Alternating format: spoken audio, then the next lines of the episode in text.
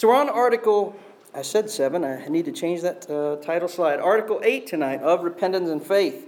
Um, and for those of you who've been with us, of the 18 articles of faith in our confession, which is the New Hampshire uh, Baptist Confession of Faith of 1833, uh, a third of those deal directly with being saved.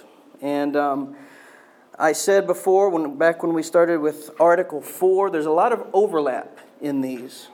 There's a lot of times when we're dividing things out and talking about them as separately, and we need to do that for, I'll say, academic reasons, right?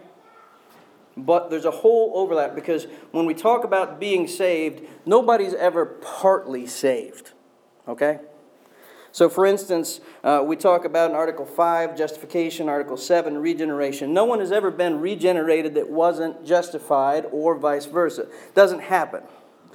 Nor tonight, as we talk about faith and repentance, uh, and I've said a lot of times, it's not as if when we retell our testimonies of conversion that we could say at 715, I believed, and at 716, I repent. It, it, you can't split these things out in experience uh, and, and, they do overlap. But to understand uh, what the Bible is speaking of, we need to get our terminology right, and it's helpful to break them out. So, we have six articles dealing directly with being saved. So, just as a quick review, Article 4 of the Way of Salvation, if you were here that night, um, that whole article can be uh, summed up in one word Jesus. Jesus is the way of salvation.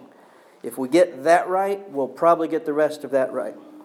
Article 5 was of justification, which speaks uh, specifically to the aspect of salvation, which is our being declared righteous by a holy God. This is a legal term, uh, declared innocent, if you will, uh, and, and now a child of God. Article 6 of the freeness of salvation, of course, speaks to the fact that Jesus paid it all, if I may quote the title of a uh, familiar hymn to many of you, I'm sure. Uh, Article 7, the last time that we met uh, studying our confession of grace and regeneration, uh, we talked about being born again, right? It's, it's necessary. We don't need just a little help, we don't need just to be improved we need to be made new because we are born sinners and enemies of God. And so that's the Spirit's work entirely. Uh, Article 7 speaks to regeneration. Tonight, we will talk about uh, repentance and faith. And I've uh, highlighted here uh, uh, an excerpt from the article that is, I think, the most important of what we need to get across tonight. Repentance and faith are sacred duties and also inseparable graces. We'll read those words again in a moment and much more. But tonight, if you get nothing else, we need to understand that they are both sacred duties and also inseparable graces. And then next time, which will actually be in two weeks, because we've been neglecting these uh, confession studies, so we're getting two in this month, Lord willing, we'll talk about of God's purpose of grace in Article 9. So, here is our eighth article of faith, of repentance and faith. Let us read it together. We believe that repentance and faith are sacred duties and also inseparable graces, wrought in our souls by the regenerating Spirit of God, whereby being deeply convinced of our guilt, danger, and helplessness, and of the way of salvation by Christ, we turn to God with unfeigned contrition, confession, and supplication for mercy, at the same time, heartily receiving the Lord Jesus Christ as our prophet, priest, and king, and relying on him alone as the only and all sufficient Savior. Um, as we begin to dissect this, this article and the next one, 8 and 9, repentance and faith, and of God's purpose uh, of grace, which is election. These are probably two of the more controversial in their wording. There's no need for them to be. If we, if we would let the scriptures speak for themselves, and just believe what's in the Bible, there's no need for controversy. But I say that, and there have been generations of uh, debate and discussion over these specific topics.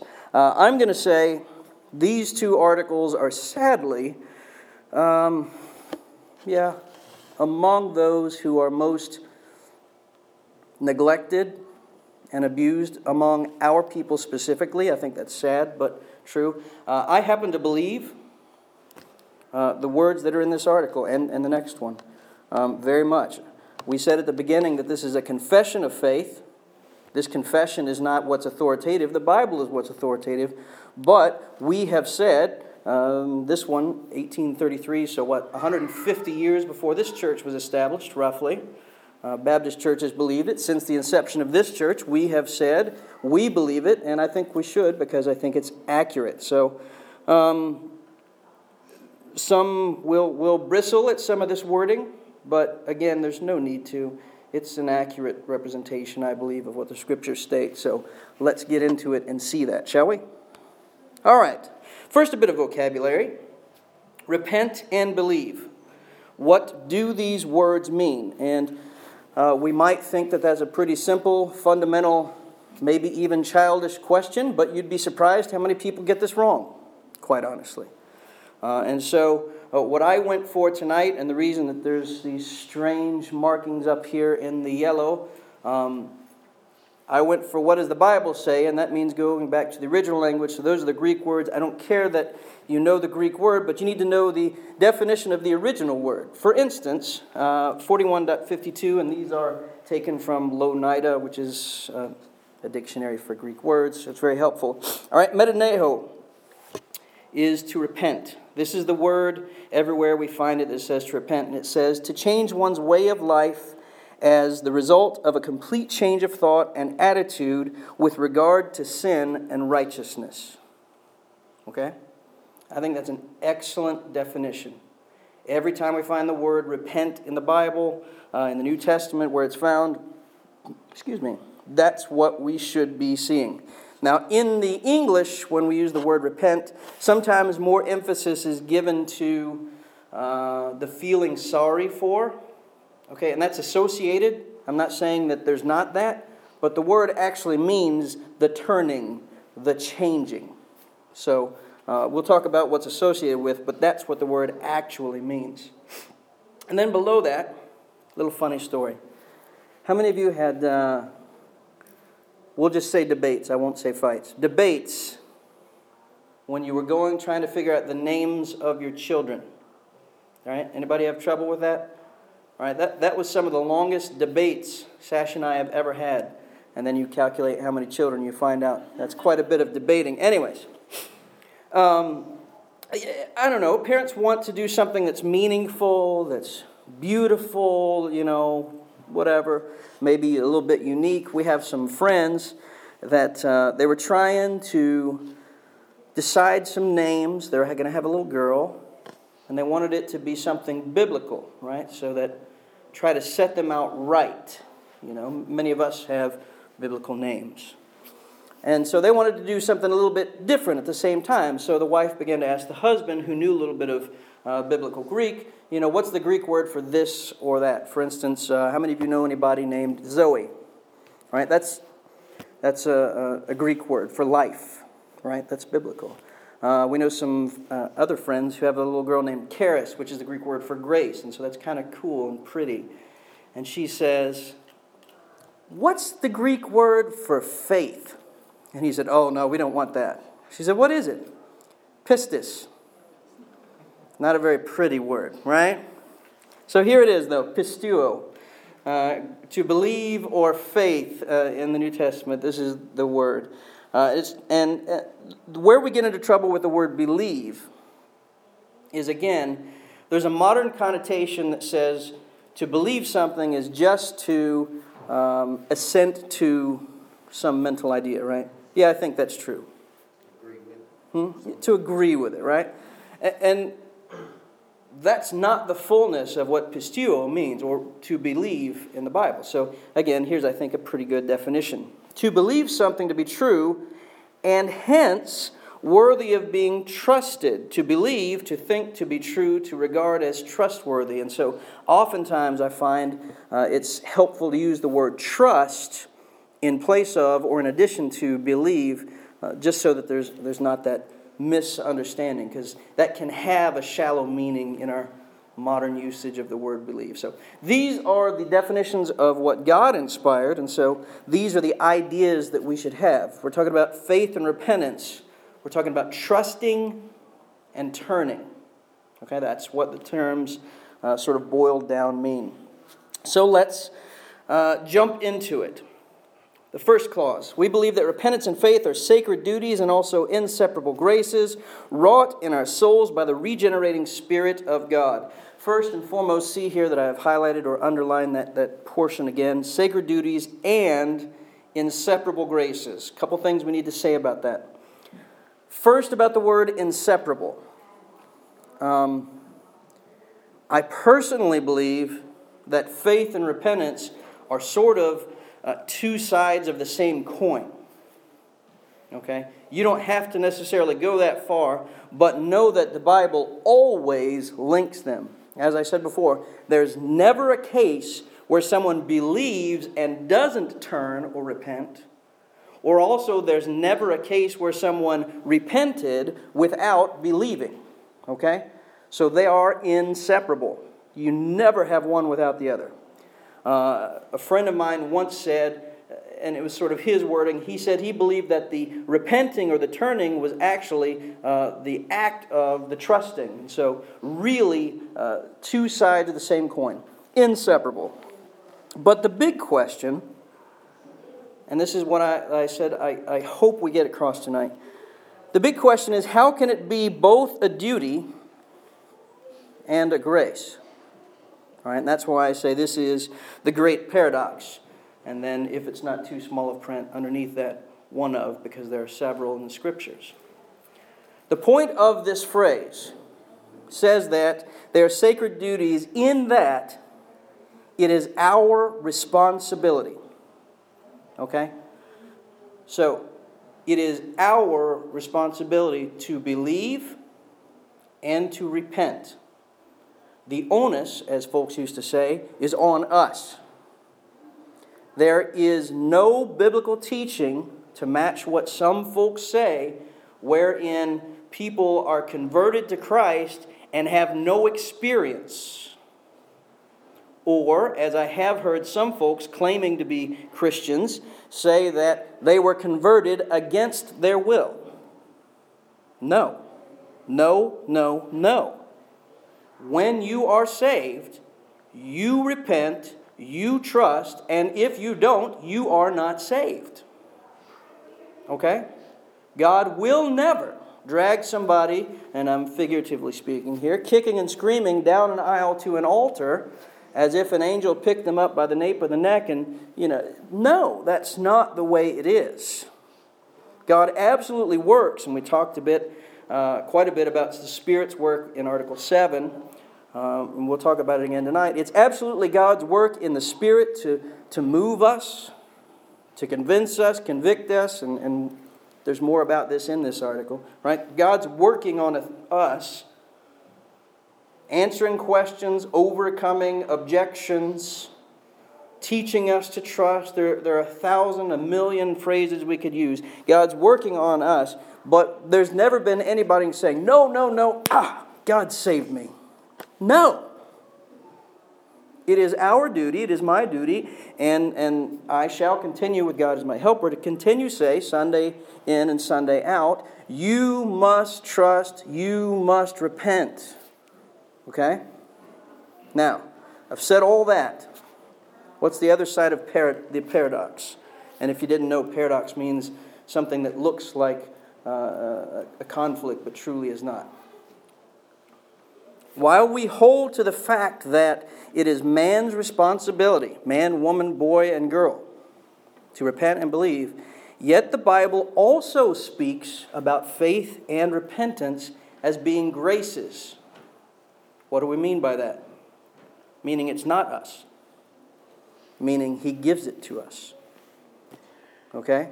So, this is why I say this article and the next one are some of the most troubling to some folks because uh, if we approach this in a way that we're not letting the Bible define our terms, if we approach this in a way that we're not going to uh, embrace everything the Bible says about a subject, then here's what Christian people, and especially Baptist people, have come to in the past. They'll line up on that side of the room and say, It's our duty, it's our duty, it's our duty and they'll line up on that side of the room and say, God does it all, God does it all, God does it all. Well, which group's right? If we believe the Bible, and if we confess along with what Baptists have been confessing since 1833 in this confession and uh, generations before that in other confessions, we say, yes, it's our responsibility. Yes, God does it all. That's not straddling a fence. That's saying there's truth to the fact that it's our responsibility because it is, because no one has ever, ever, ever been saved who did not seek salvation. Never happened. Never will. It's also true at the end of it all, I have never seen one person who was truly converted. I mean, really saved, regenerated, justified, spirit convicted, and then relieved of their sins and popped up and said, Man, what a good job I did. Doesn't happen. What do we say? Jesus saved me. Thank God the Spirit came and sought me. How many people have you ever heard in their testimony? And I know if you've been around missionary Baptist people for any length of time, you've heard this say, I don't think I could have gone one more night. Right? I've heard some people say, God was after me. Thank God for that. And by the way, I don't have a problem with that language at all. He sought me before I ever sought him. And we're thankful for that. So don't think if we, if we talk about uh, our faith and repentance being graces and being holy of God, or here, wrought in our souls by the regenerating Spirit of God, meaning what, what it's okay to say what this says. This is biblical language. God's Spirit worked repentance and faith in me. Okay? We'll, we'll see in scriptures in just a moment to back this up, which means, by the way, you should be reaching for your Bibles if they're not already out. It's okay to say that. And, and it doesn't mean what we're saying is there's no experience or it's against my will. We don't have to. We embrace all of what the Bible says, and we say they're both true. Uh, Charles Spurgeon was once asked, well, how did they phrase it? Um, oh, I can't think of the, the phrasing right now. How do you reconcile uh, the sovereignty of God, meaning it's of God, and the responsibility of man? And his response was something to the effect of, I didn't know friends needed to reconcile. Right? We embrace all of what the Bible teaches, and if folks want to line up on one side of the room and line up on the other, and we're left somewhere closer to the middle, we just invite them to come on in with us, okay? So let's look at what the Bible says to back up what I have just said. Someone pull up for us Mark chapter 1. We're going to read verses 14 and 15.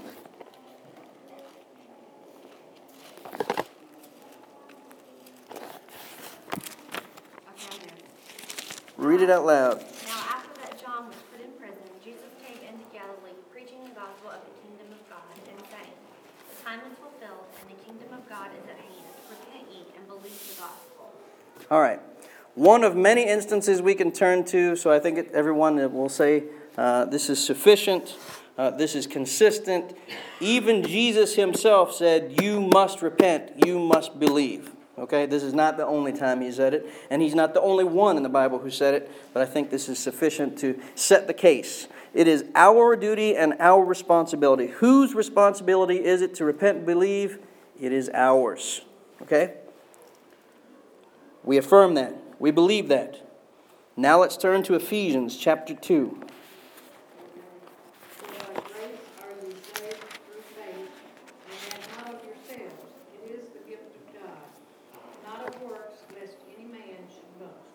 Amen. Now, years ago, I came kicking and screaming to the realization of what this actually said. What is it that's the gift of God? If you are an English major and you dissect this, or if you turn to the original language of the New Testament in the Greek and you look at the, uh, the way that it's written there, both say the same thing. All of it. For by grace are you saved through faith. The faith is included in what is a gift. Think about that logically for just a moment. We have already affirmed that we're all born sinners, incapable and not willing to seek after God. We are enemies of God by nature. Of course, the faith couldn't start with us. It's God that allows us to believe in the first place. The faith that we place in Christ. Yes, we place it, but the faith that we place in Christ begins where? It is a gift of God. Were it not for God's grace and reaching out, no one would ever believe in him. Now let's go back. Whose responsibility is it to believe? It's ours. Where does the faith begin? It's a gift of God. Not one or the other. Both. Both and. All right. 1 John chapter 5. Whosoever believeth that Jesus is the Christ is born of God, and everyone that loveth him that begat loveth him also that begot of him. By this we know that we love the children of God, because we love God and keep his commandments. All right. Again, this is not a text that gets uh, preached much from pulpits among us.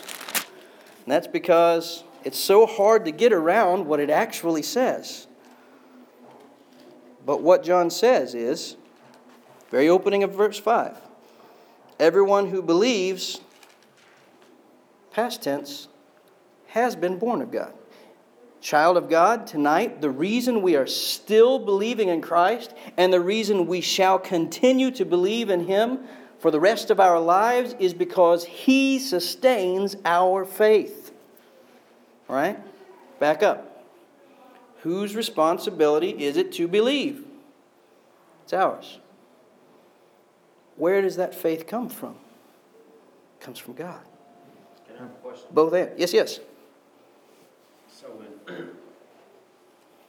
an atheist or, or those who, who don't believe that God gives us the gift of faith, and it's our responsibility. Are they atheists? Are they not responsible? They are absolutely responsible. Uh, and the truth is, uh, many atheists over the years have been truly converted in the same way that many believers in foreign gods or other gods or, or however you want to say. Okay? So this does not say anybody believing today will be believing and nobody who's not yet believing won't ever. No, no, no. Because the Spirit is continually reaching out and God is continually sending out us, right? How many times have I said, why are we still here? God's not done saving, right? So there are those who will receive that gift of faith, if we want to use that language. And I know that's troubling, terrible language, but I get that. I know. I- It's- it's- like The that only thing that they're language. missing is fulfilling their duty to believe. Yep, Everything else is already there. everything. I, I don't exactly know what you mean by The everything thing, else. But Like the, the grace part of it. so God is continually extending grace to people and they're coming to faith. There are those who deny and reject and will continue to, right? This is an ongoing thing, though. But whoever comes to faith, and it's true of everyone who does, has ever, will ever come to faith, they must say it was a gift of God. Does that make sense? Yeah, um, yeah, it does. It, it's, it, it, I mean, it gets kind of sticky here because it, we want to get on one side of the room or the other, right? It's not like being stubborn. you It's- know. You're told something, and you- and you're feeling something, but, but you don't wanna, you don't wanna answer that, you don't, no, I know, I know I don't, no, I don't, no, I don't. So I can, I, I can, I get that.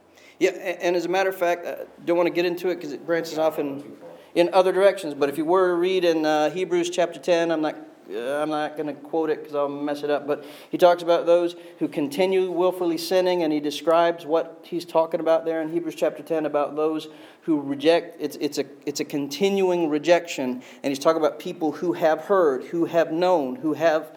Uh, so it's not a sin of ignorance. He's talking about people who have come in amongst us Sunday after Sunday, so to speak, and they have heard the preaching, and they know here, right? And, and that's when the old saying comes in they'll miss heaven by 18 inches, right? So there's a mental aspect, but there's absolutely a heart aspect, right? When we talk about faith, that's not just mentally assenting or, or agreeing, it's, it's both. But at the end of it, we can only give credit, even for the faith, to God. Right? Both and. And I know that's. Diff- Things like this are like talking about the Trinity. All right? We must affirm there are three persons, only one God. Sometimes we come up with little ways to try to help us understand that, but all those explanations sort of break down at some point because there's nothing like God. Right? Like some people say, three leaf clover. It's one clover, it's three leaves. But yeah, but if you take one leaf off, you only have a part of, right? You don't have a part of God, you have God. Right? So we can't fully understand Trinity, but we believe there are three persons. We believe there's one God. Same here. How does this actually work out? That God, that, that we are responsible and, and it's our duty, and yet at the same time it's a gift and a granting of God? Like, we could never write that program, okay? We have to at some point appeal to mystery of God, but we must, unless we reject portions of Scripture, hold to both. All right? It's much easier, again, to line up on that side of the room or on that side of the room, and Christians have been doing that for 2,000 years. And if you want to go back in Old Testament time, they had issues of their own that they did that, right? It's, it's, look, it's so much easier to pick a side. But in so doing, you, I mean, if you were on that side of the room, and I'm, I'm trying to stay consistent, trying to remember which way I pointed. If you're on that side of the room that says it's our responsibility, it's our responsibility, and God has no part in it, then how do you come across 1 John chapter 5, verse 1 or other texts? You, you can't. How do you explain Ephesians 2, 8, and 9? You wind up doing gymnastics with the text, and it's just, it's not right. Or if you're on that side of the room, and I don't, by the way, mean that about who's sitting on which side, I'm just don't, don't think that. All right, if you're on the other side of the room and you say, We have no part in it, I've, I've, I have heard in Baptist churches a man stand up and say, I had no part in my first birth, I had no part in my second birth. I said, Well, then you may not have had a birth. I mean, it's hard. And if somebody's dead set on being on one side of the room, you're probably not going to convince them. I, mean, just here's, here's what the Bible says, and I, I'm just kind of silly enough to just agree with it because I'm not smart enough to figure it out how I can stay on the other side. All right, let's move on. I think you're getting what I'm saying. Acts chapter 11. This is another.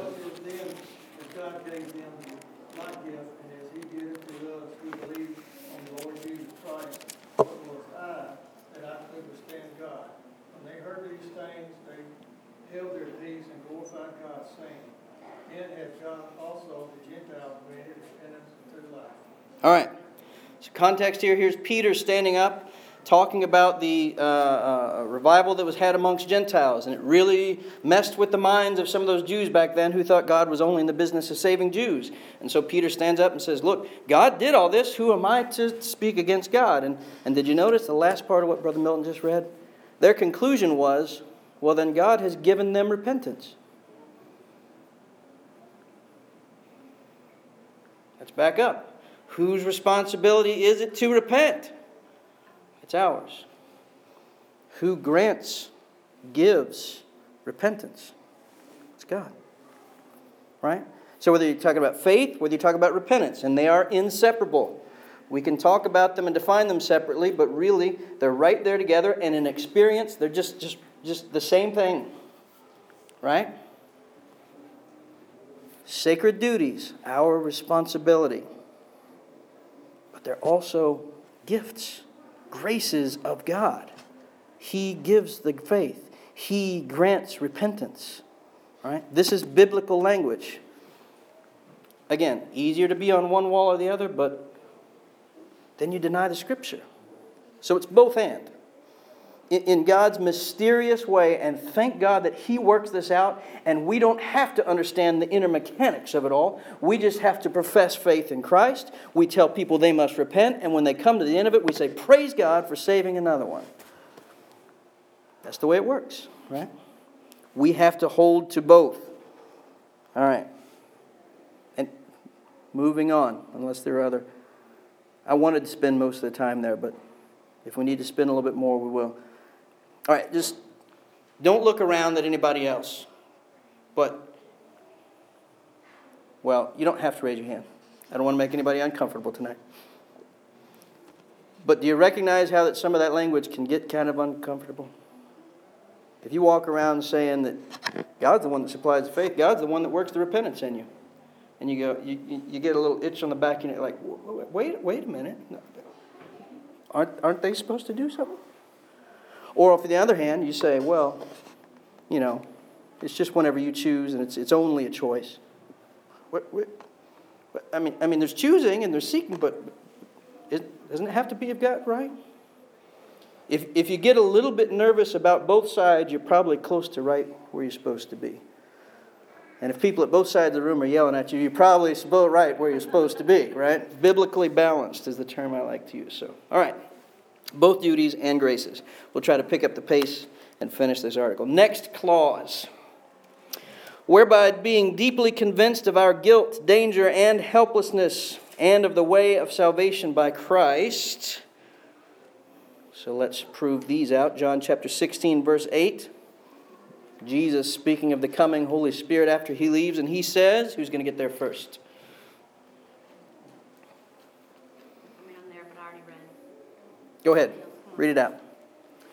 And when he has come, he will reprove, reprove the world of sin and of righteousness and of judgment. All right, that's what the Spirit's going to do. We talk about all the time. People need to be convicted. What we really mean by that is rebuked, convinced, right? Language of our confession here. Deeply convinced. Who does that? The Holy Spirit of God does that, right? And this is where you've heard me say, I will never, God help me, never try to talk somebody into an altar or to bow, right? I'll reason with them. I'll tell them that's what they need to do, and in a certain way I'll plead. But what we should never get to doing is, well, just come on up to the altar. Just come on up to the altar. Just come on up. Spirit's got to convict them. All right? I've seen this abused even in our churches. Okay? We need to let God do His work. Now, we need to do our work. We witness to people. Brother Woody's talking about, look, he's talking to hotel clerks and restaurant clerks and anybody Praise God. People in Peru, we need to follow the example. All right? We need to be telling people about Jesus. But it's not our job to make them feel guilty.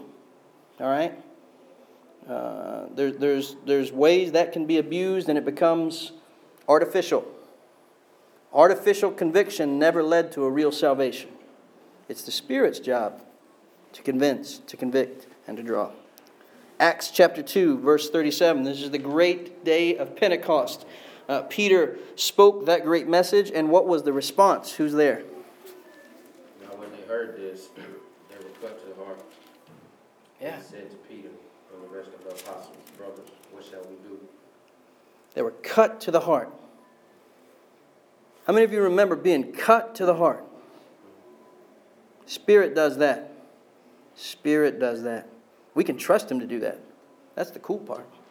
All right, another one. John chapter 6, verse 44. Once again, Jesus speaking about the Spirit's work. And what does He say there? No man can come to me except the Father which hath sent me draw him, and I will raise him up at the last day. All right, who does the drawing? Spirit sent by the Father, right? So that's where we get this language. We're deeply convinced of our guilt, danger, and helplessness, and of the way of salvation by Christ.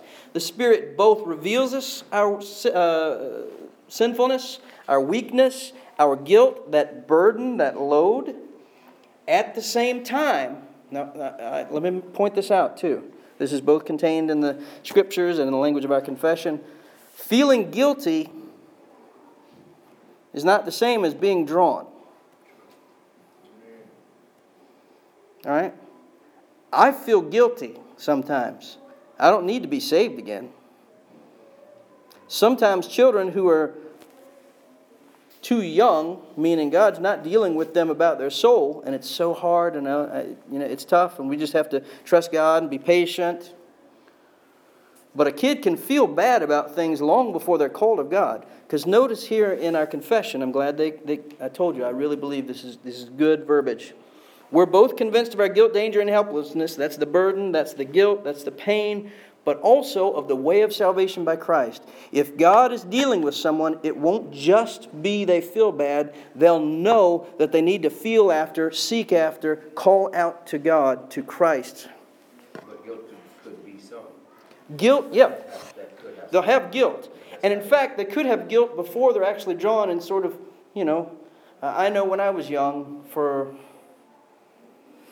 maybe a year before I was saved, just because I was, I'd grown up in church and I'd heard enough and I was beginning to get old enough to realize the seriousness. And so I would get scared a lot. In fact, um, this may have been one of the last times this ever happened in a public school in America, but there was a gospel quartet came to my elementary school, and all the classes let out to go to the gymnasium to go hear it. Right? that never happens anymore. But point being, I was not being drawn of God. Hindsight, I can tell you that. But I can tell you, I wanted to be anywhere but that gymnasium because they kept singing about Jesus, and I knew that I wasn't saved yet. I was scared. It was working on me. It was a process. I was growing. I was understanding the seriousness of the situation. But then one day, months later, at a service after the preaching of the gospel, Spring Revival, 1984 in Union Hill, I can tell you that night is when the Spirit put the burden on me and drew me to Christ. Right? So, kids feeling guilty, kids being scared when they're young, that's a good thing. That means they're understanding the language. That means they're, they're beginning to take this serious. They're growing up. But it doesn't always mean right then God is drawing them. And, and that's a tough thing for a parent, for, for an aunt, grandparent. What, it's tough. So I was guilty, then I was scared, then I was terrified, then I stayed away from church, then I talked to God, and then when I came to church, I was about to bust. And then he made it better. That fits. Totally fits. I think that's where Jason was this past summer. Mm-hmm. The, the guilt, the fear, Yeah. so that's showing that he's on the right track. If we're teaching and preaching what we ought to as a church and as parents and families, our kids will get scared before they get drawn. Okay? The difference is, and we need to tell them, we need to teach them in the right way, and it's right. I never mind. I never mind if a little kid is unsure and they're scared about something and they want to pray a while. We're staying here, or I am. Y'all can go. Right? We're, we're going to protect that. Okay? What we don't want to do is push them into that and try to make them scared. You see, that's the difference. That's the difference. And we need to recognize that when the Spirit's doing it, they're all, He's also going to be drawing them to Jesus. All right? It- for some people, it's, it's, a, it's a short period of time. Some people, it's hours, days, weeks. Some people, months. You know, we're different, and God deals with us differently in that way, but it all fits this pattern. And there's always an awakening to sin, some time of working through that, and a drawing to Christ. All right? God never just puts somebody's burden on them and just leaves them out there. No. If He's working on them, He's drawing them to Jesus. All right? And it may seem like a little bit different process, but it always fits into that mold.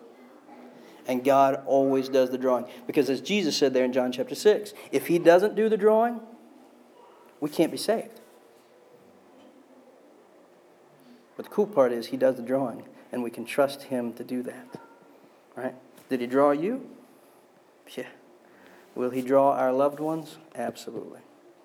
Trust the gospel. Trust the Lord. You trusted Him for your salvation, now trust Him for theirs. right? Which doesn't save them, but you see what I'm saying? We trust God to do his part. We just keep witnessing. Good, good questions. Good. Anything else before we move to the next clause? It's a good one tonight. All right. So being it makes more sense if I read it together. Whereby being deeply convinced of our guilt, danger, and helplessness, and of the way of salvation by Christ, the next uh, clause, we turn to God with unfeigned contrition, confession, and supplication for mercy. Notice this phrase encompasses both repentance and faith. We have that key word, turn, which is repentance, right? And we're looking for something, we're trusting. So let's look at Luke chapter 15, uh, verses 18 and 19. I will arise and go to my father, and will say unto him, Father, I have sinned against heaven and before thee, and am no more worthy to be called thy son. Make me as one of thy hired servants. All right, this is the prodigal son that we uh, probably have heard out most of our lives if you've been in church. So notice there's a turning. He says, I was here doing what I want to do. Now I'm going to go to my father. Repentance. But notice the, notice the uh, attitude of his heart. I'm not worthy. So he's approaching humbly. All right, Luke chapter 18, verse 13. The publican standing afar off would not lift up so much as his eyes unto heaven, but smote upon his breast, saying, God, be merciful to me, a sinner. All right. So again, we see that humble approach. He won't even look up to heaven, but what is he looking for? What is he trusting for? He's looking to God for mercy. Now, why would he do that? Previous clause. The Spirit of God was drawing him to God. Now he's responding to that faith and repentance. 2 Corinthians chapter 7, verses 10 and 11.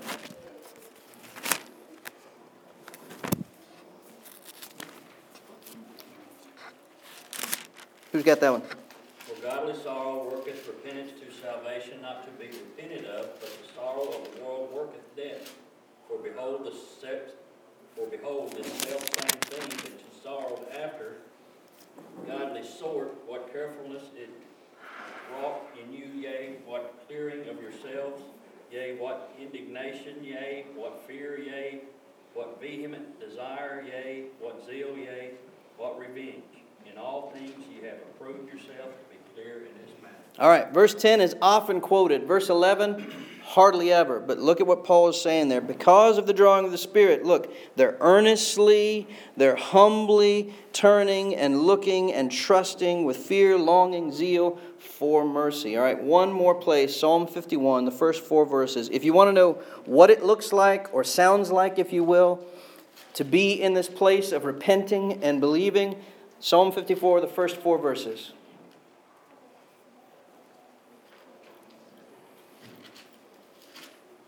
Fifty-one. Did I say fifty-four? Fifty-one. The first four verses. Mercy upon me, O God, according to thy loving kindness, according unto the multitude of thy tender mercies. Blot out my transgressions. Wash me thoroughly from mine iniquity and cleanse me from my sin. For I acknowledge my transgressions, and my sin is ever before me. Against thee, thee only, have I sinned and done this evil in thy sight, that thou mightest be justified when thou speakest, and be clear when thou judge, when thou judgest. All right. This this is this is I mean, it's the psalm, so it's poetry, so it's beautiful. But this is the clearest. Uh, just like when Jesus said, if you want to know about uh, repentance, look at Jonah chapter 3, right? They repented. All right, if you, if you want to get the full picture, what it looks like, sounds like to be repenting and believing, to turn to God with unfeigned contrition, confession, and supplication for mercy, here you have it. Notice, he's acknowledging before God. He's not coming before God bragging on himself. He said, My sin is ever before me. That's what it's like to be convicted of your sins. And by the way, not just for salvation, but as a child of God, when we have transgressed and, and we, we come under the knowledge through the reading of the Word or for, through someone telling us or, or just direct revelation from God, and we recognize that we have sinned against our brother or sister and against God, and we say, Our sin is ever before us. And read this. We don't talk this way anymore. We should. Look at verse 4. Right? Against you and you only have I sinned. I've done evil what's in your sight. Look at that second half of that verse. So that you can be justified. What does that mean? The psalmist is saying to God, if you condemn me now, you're right. Let that weigh on you. Right? Not come before God, I've got a right, I've got a right, you can't do this to me. Coming before God saying, if you condemn me now and forever, you're right because I have sinned. That's a repenting and believing heart. Right? He saves such of a broken heart and a contrite spirit. That's what it looks like. That's what it sounds like and you may not have used King James language, but these are the things that your heart said when you were saved. If you condemn me, God, I'm a sinner. There's a song I like to hear. It says, God, you have to save me. You're my last and only hope. We need to remember that one. Right? We turn to God with unfeigned contrition, which means real, not fake, not, not just going through the motions. With contrition, we confess, we're not holding anything back, and we beg. That's what supplication means. We beg for mercy. That's how you approach God. All right. Lastly, and we're running over, and I apologize, so we'll just run through this run through. That's awful. But all right, at the same time, so we're, we're humbled, we're, we're convicted, we're brought low, and we're coming like the psalmist. We're agreeing with God that we're uh, uh pitiful sinners. At the same time, this is kind of parallels. Uh, the Spirit both convicts us and draws us to Christ. So we are humbled. At the same time, heartily, we receive the Lord Jesus Christ as our prophet, priest, and king, relying on him only or alone as the only and all sufficient Savior. We won't read these verses right now, but uh, these are instances where they refer to Jesus as prophet, priest, and king. I'll just run through quickly. He is our prophet. Jesus is the one that brought us the gospel, speaks to us, spoke to us uh, for God. He is our priest, as he is the one who made intercession, took his own blood, uh, Hebrews says, offered the offering of himself as our high priest. And Hebrews 1 and 8 talks about Jesus being our king. We must bow to the lordship of Jesus Christ. So at the same time, as we come humbly and we're begging for mercy, at the very same time, because it just happens so quickly when it actually comes to it, we heartily receive Jesus as our all in all. Now, what this does not mean is that you have to understand these threefold office of Jesus to be saved. Now, The Bible says it all, and if you you know if you're an adult before you're saved, maybe you do understand these things and it's brought to bear on you. What it means is an experience is God humbled you, and all I know is I'm a sinner and I need Jesus. Right? That's the way it usually works. And later on, like now, we study it and we look back and we say, wow, look at what God did because uh, He became my prophet, my priest, and my king. All right. One more time and we will be done. We believe that repentance and faith are sacred duties and also inseparable graces, wrought in our souls by the regenerating Spirit of God, whereby being deeply convinced of our guilt, danger, and helplessness, and of the way of salvation by Christ, we turn to God with unfeigned contrition, confession, and supplication for mercy, at the same time heartily receiving the Lord Jesus Christ as our prophet, priest, and king, and relying on him alone as the only and all sufficient Savior. And I say, Amen. I believe this. This is good. This is what the Bible teaches. Some of it's kind of weird, right? Uh, but we believe it, and it's a glorious thing when we do. All right, questions, comments? Honestly, I think the only reason that first part is so hard for us to understand is because we have such, we're just human. You know, that's not, that's a Yeah. godly and that's a heavenly concept. And like what you said about, you know, the, the Trinity, it's the same thing. We may not understand it, but that doesn't make it good. Yeah, that's, that's absolutely true. I, I've said before, I, we shouldn't expect to be able to understand in completeness how God does everything because we're not God. All right? He's given us a great deal in the Word. But it's okay at some points to, to, to retreat into the mystery of God and say, I know Bible says it's our responsibility. I know Bible says it's all His doing. I just say amen. How does it work? It does. Right? It's okay to say that. We, that's, that's not, uh, you know, that's not being a, I don't know, I can't think of a word, but yeah, no. It's, it's, it's right and it's good. Anything else before we close?